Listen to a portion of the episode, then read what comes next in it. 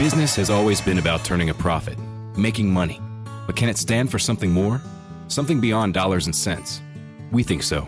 We think that today, business has a higher calling, a purpose to be fair and just, to do right by their workers, customers, communities, and the environment.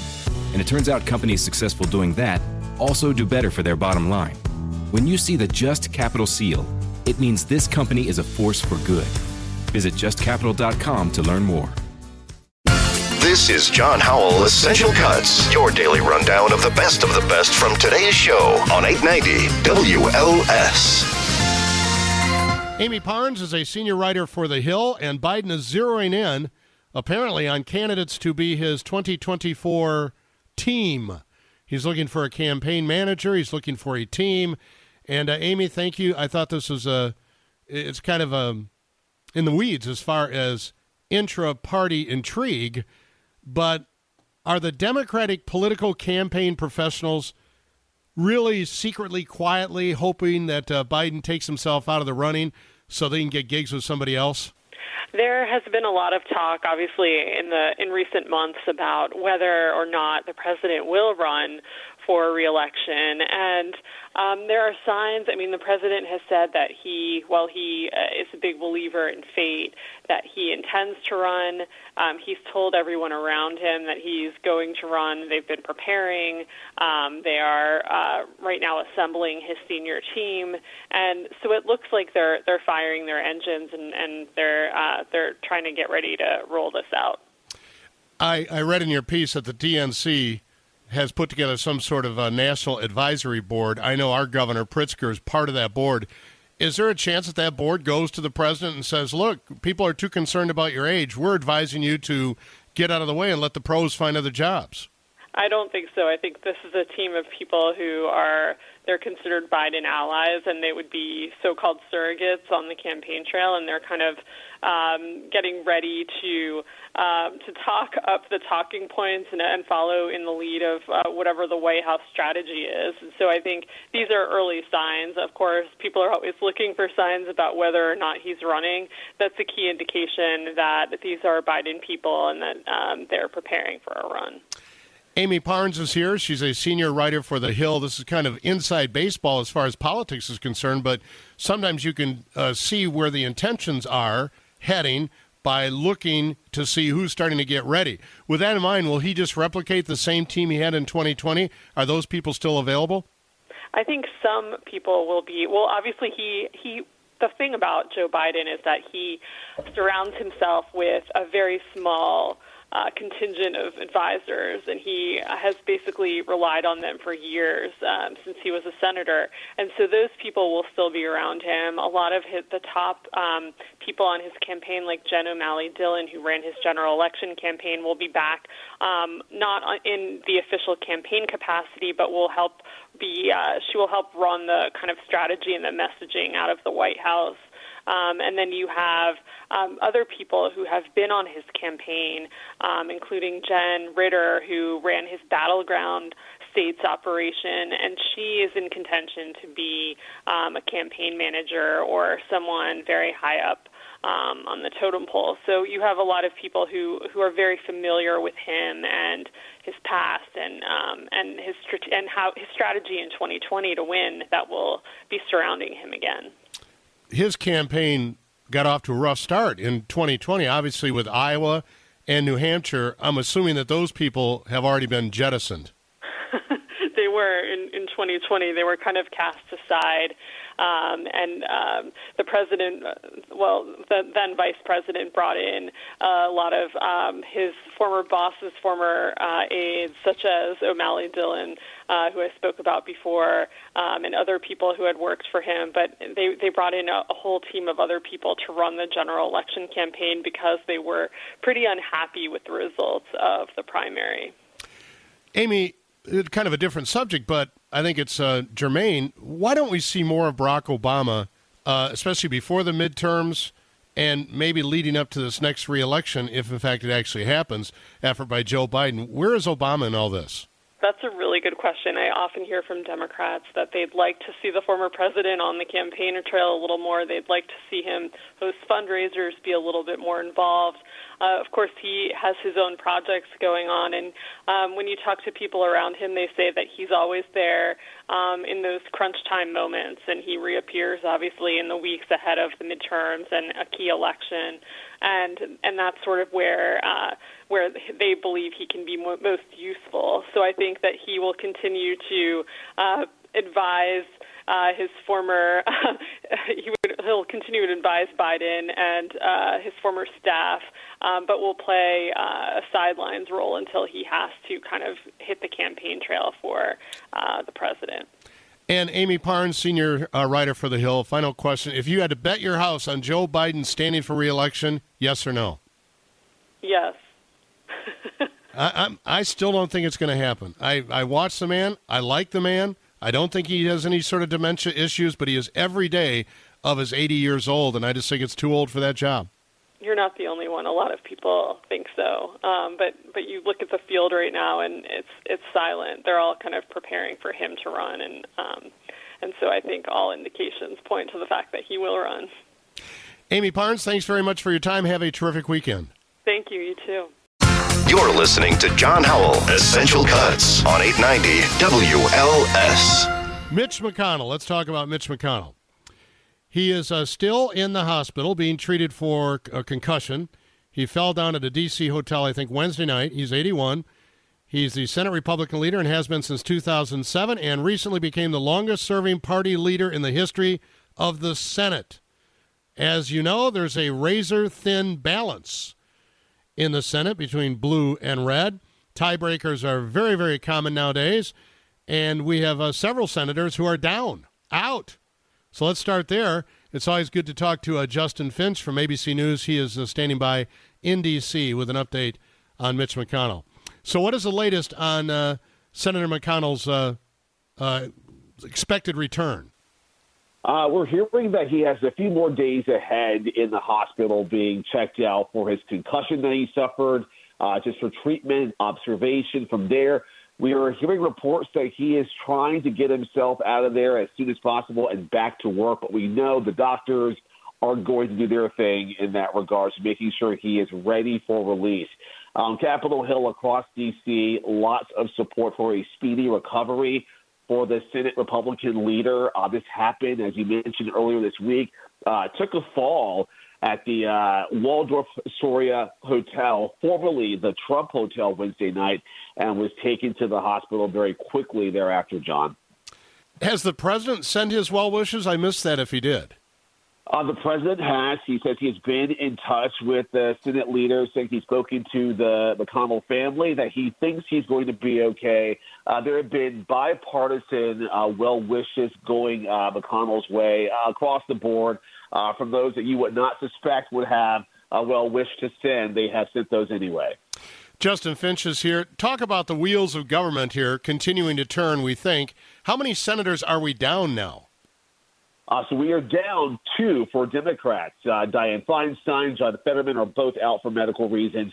And now across the aisle, Mitch McConnell. So what's happened as a result is uh, before McConnell's fall, uh, Vice President Kamala Harris was called in to cast a tie-breaking vote in two judicial nominee votes uh, for President Biden. And unlike the House, well, at least previously under Nancy Pelosi, they allowed proxy voting. They don't allow that in the uh, House of Lords, do they?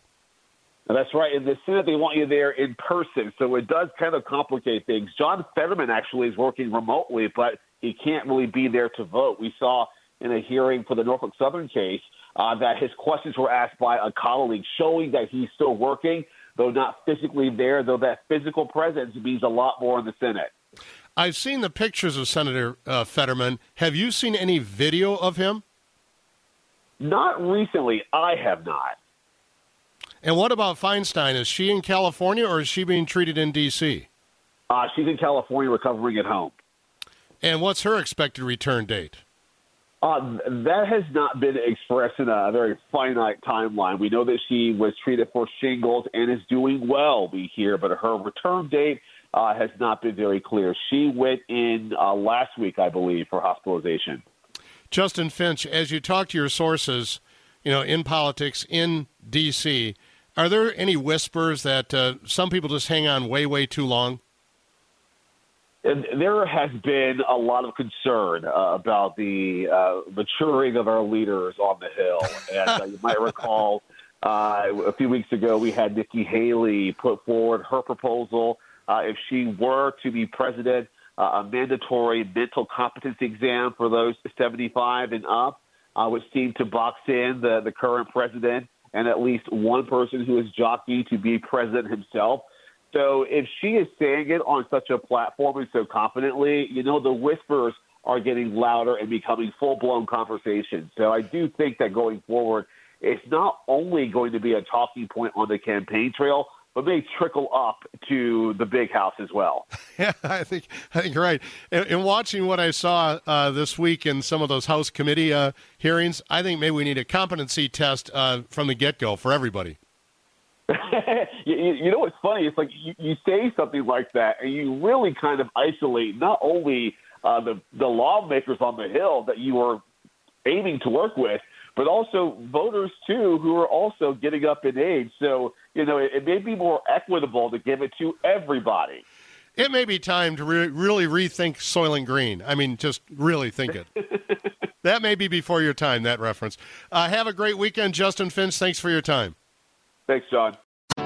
Afford Anything talks about how to avoid common pitfalls, how to refine your mental models, and how to think about how to think. If you sacrifice your dream for the sake of satisfying someone else, that can often lead to ongoing resentment, which then poisons a relationship. Subtly, slowly, but it does. And if he doesn't want to let you down, then your dreams matter. Afford anything, wherever you listen. This is John Howell Essential Cuts on 890 WLS. Bill, uh, welcome back to the John Howell Show. How are you, sir? Uh, take five is fine. As Jim Johnson used to say, close enough for radio. close enough for radio. Bill, um, which group is going to have to pony up the most cash here in the runoff election, the unions or the business groups? Well, I would think the unions because it's Vallas's to lose, isn't it? And he could lose it.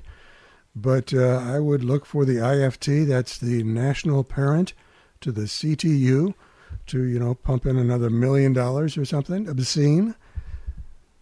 Let me uh, play for uh, play a clip for you of a longtime political consultant, Bowen, here in town. I saw this on ABC uh, 7. I'll get his first name here directly. Tom. He said there's, there's a number of ways to win. Here are the three he can think of off the top of his head. There's uh, a couple different ways to win in politics. Number one is to be known better than the other person. Number two is to be liked better than the other person. But number three is to not be as hated as much as the other person. Tom Bowen is his name. I saw that on ABC 7 with Craig Wall. So, my next question when does Paul Vallas who's up by maybe double digits, 12, 11, I, I heard yesterday.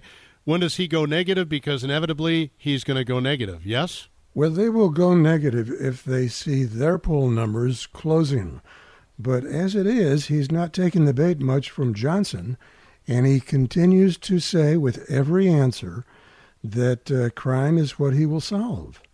And he goes into the weeds, the wonky weeds, with his uh, proposals on how to get things done, drive down crime, improve the schools, so on and so forth, doesn't really attack Johnson. However, Johnson, I guess this is the strategy when you're behind, is you have to make every answer kind of an obligatory answer on policy, pivot, and attack your opponent. That's right. He's got to attack, and uh, Paul is smart for not being, you know, playing defense. He is uh, simply, matter of factly, saying what he proposes despite what Johnson says. I've uh, watched Paul Vallas for a number of years, but you have far more experience with him. Is he a demonstrably better candidate this time around than previous?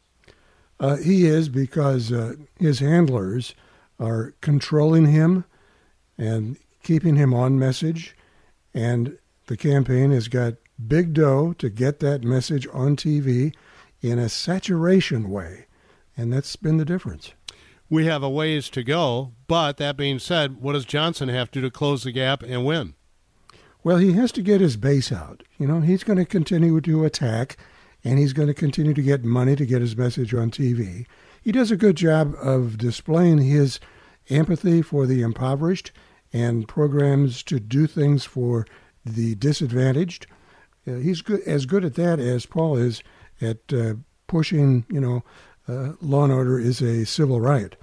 But if he can get uh, his base out, and the CTU and United Families are very good at putting, uh, well, they had people in every ward, John, and that got him into second place and into the runoff.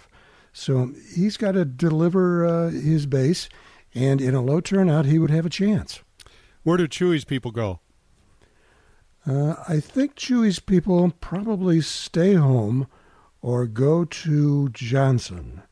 Uh, that's my hunch. Although I don't want to underplay the fear that uh, people who are Latino have for crime, yeah. and they may see Paul Vallas as a part of the solution there. So you can't assume that all of Chuy's support will go to Johnson.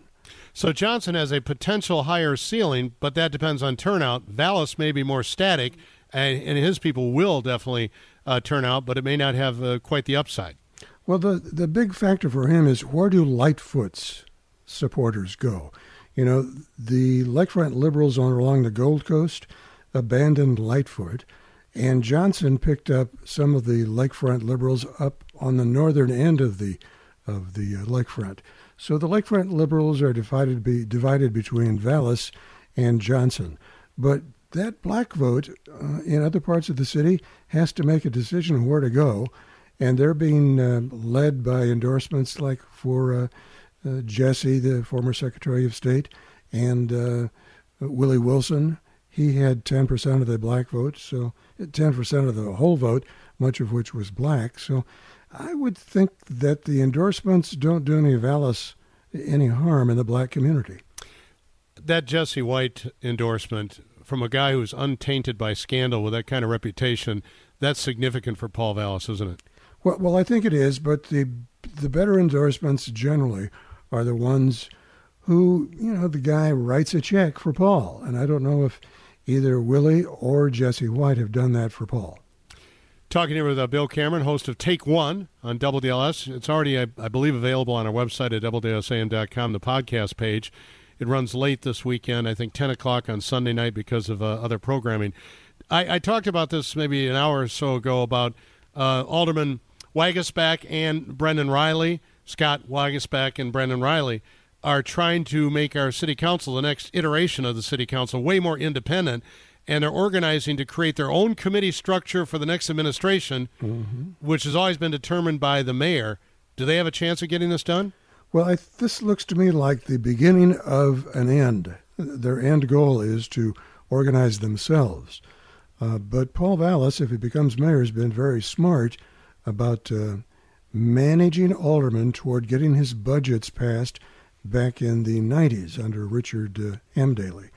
So I would say they won't quite pull it off this time, but if it's Johnson, there may be a, a different scenario. But eventually, I think since we're on paper a strong council, weak mayor form of government, you may, with a string of one term uh, mayors, see one day, not this next session, but a time when the uh, when the aldermen call their own shots and organize their own council, uh, decide who the chairmen are going to be of the various committees, perhaps have more committees, that sort of thing. But the rubber stamp is going to go away anytime soon.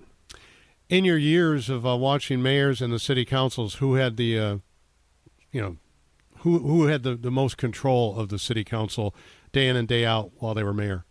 Well, that would be the Daleys. Certainly, Richard J. Daley was the absolute uh, dictator, and the council respected him except for seven guys who were independents. And Richard M. Daley followed the same playbook, although uh, he caused a lot of, uh, you know, discontent and disappointment with the aldermen by shoving down their throats the infamous parking meter deal. Remember that one, which mm-hmm. is hated to this day. Yeah, hated to this day, and then the Skyway too. It sold off too. swaths of the city to balance the budget, and we're still paying the price. That's right. So both Daleys had an iron fist when it came to the city council. I'm still assuming that the most contentious era was 40 years ago with Harold Washington and the Eddies. That's right. You had the uh, 29-21 split. Uh, so that was all out in the open. It was all about the money, really, but it was propelled by race, which made it really ugly, John. Do you think that potentially with Vallas and Johnson, this will become, you know, racially explosive? Um, it hasn't so far, although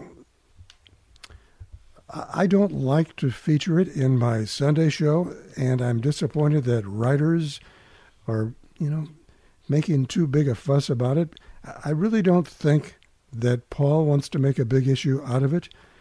Uh, Johnson sees it as propellant, but doesn't quite play the race card completely.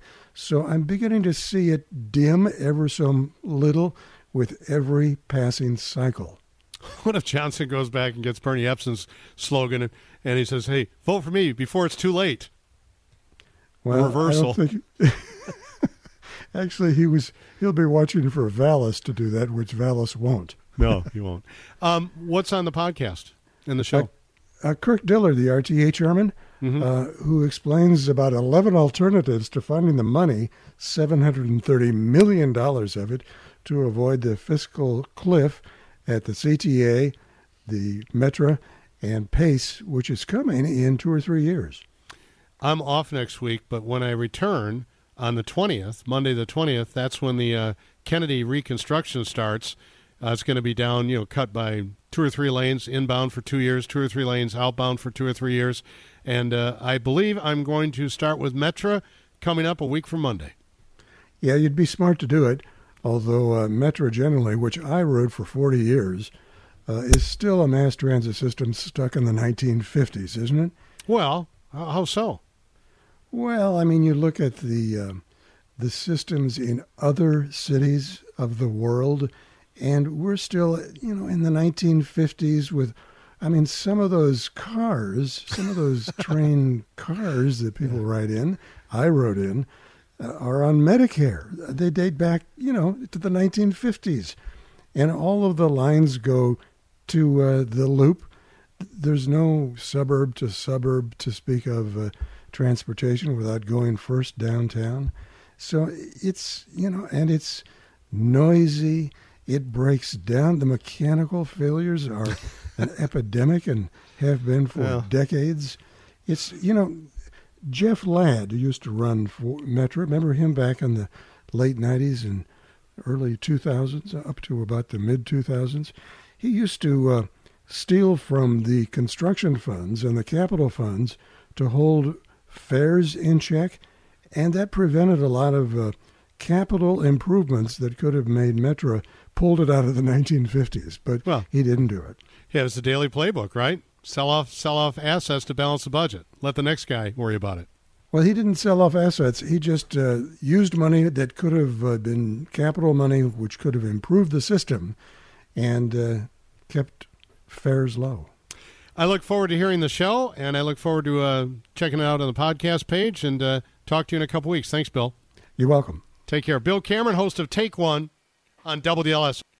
Afford Anything is a podcast that teaches you how to be smart with your money. As a small business, you don't have the resources to pay the level of overhead and for the level of services that a Fortune 500 company could afford. So I certainly understand why, if you want to offer benefits, the providers of that, that that fee is going to be higher because there's more account management per employee. Make smarter choices and build a better life. Afford Anything, wherever you listen.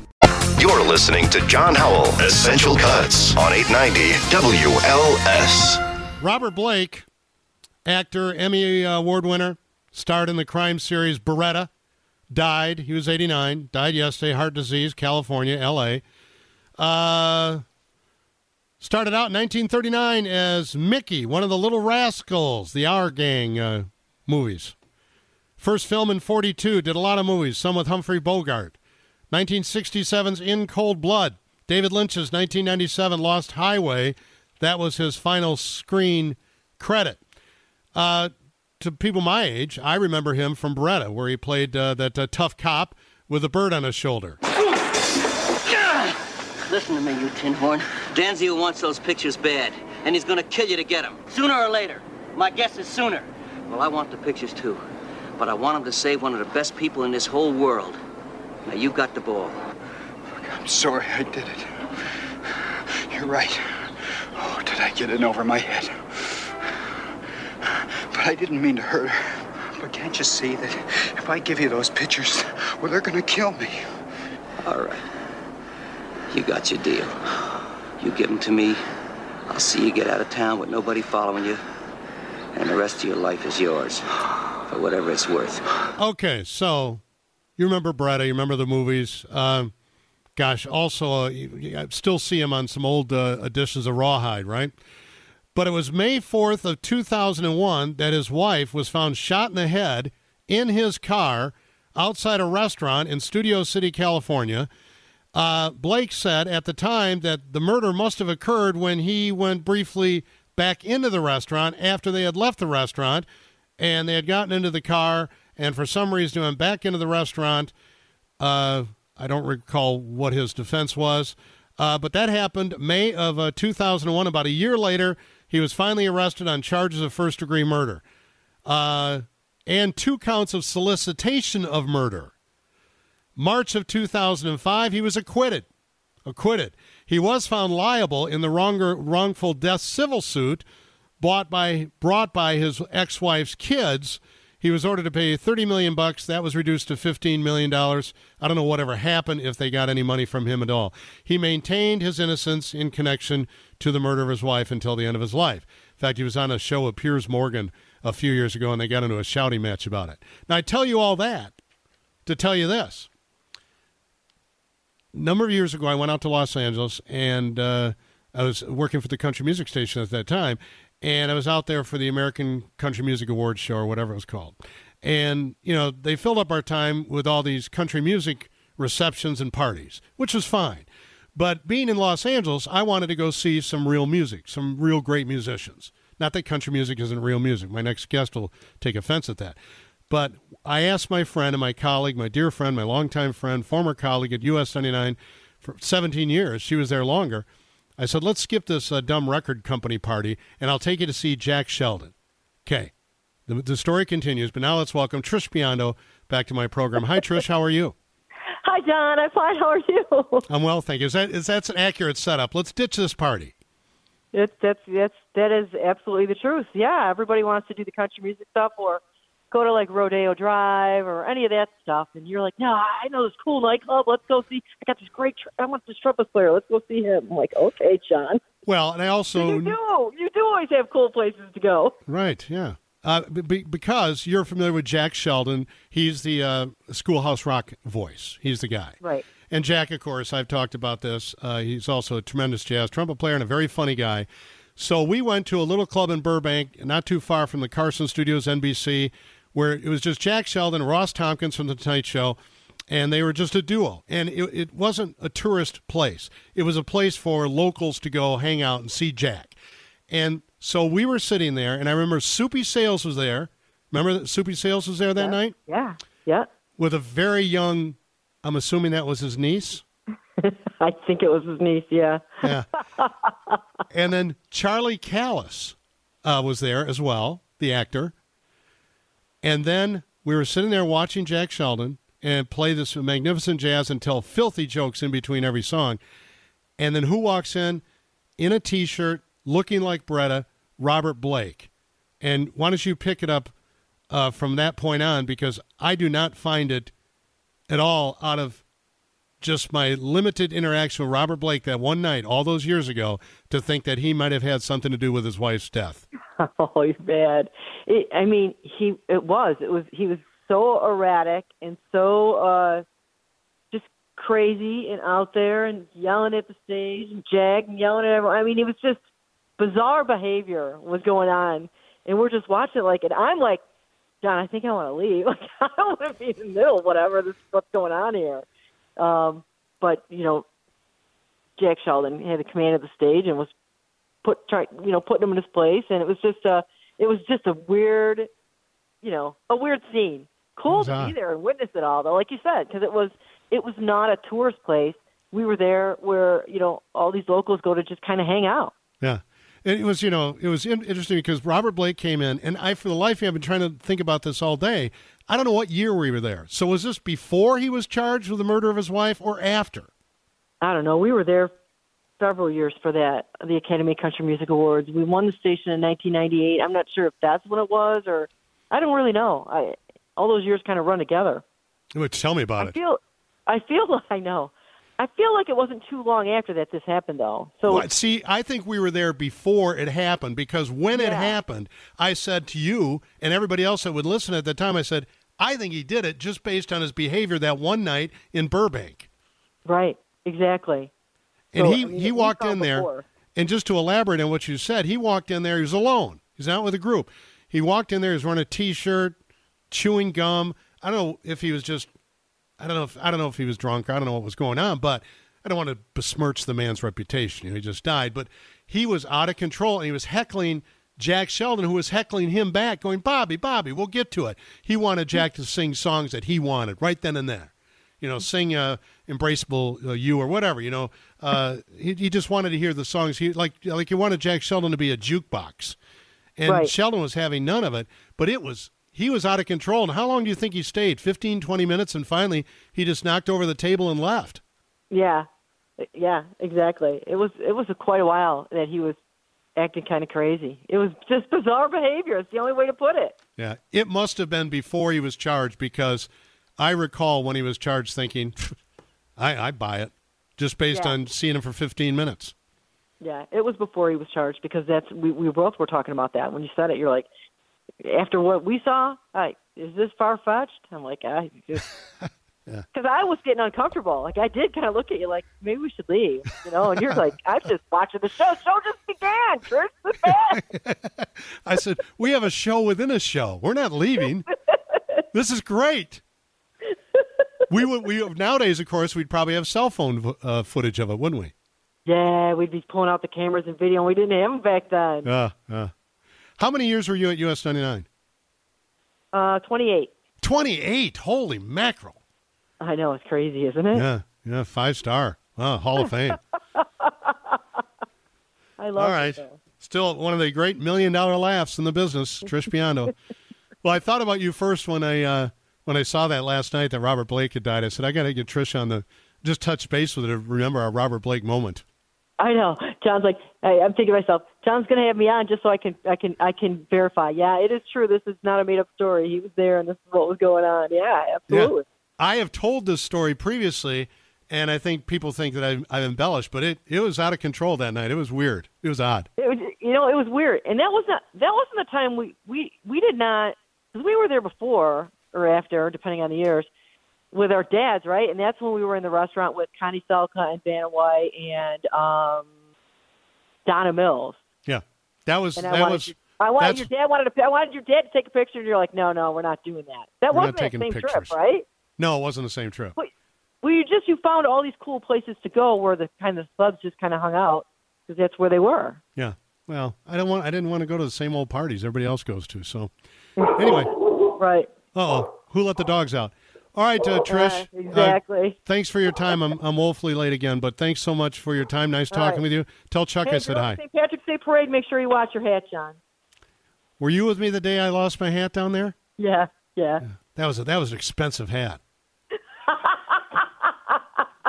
really, that, that, I know. I've heard that- about it every year since. that angers me. That anger when I think about that. Who took my derby? I it was in that. oh, that still irritates me. You know, Be careful out there. it just irritates me. Somebody has my nice hat. What's up with you, John? All right, Trish. Tell Chuck I said hi. I will. Take care. See you. Bye bye. Trish Biondo, who uh, along with me witnessed uh, the the uh, now famous, hopefully, uh, meltdown of Robert Blake in Los Angeles. John Howell Essential Cuts. Check back every weekday for another episode of John Howell Essential Cuts on 890 WLS.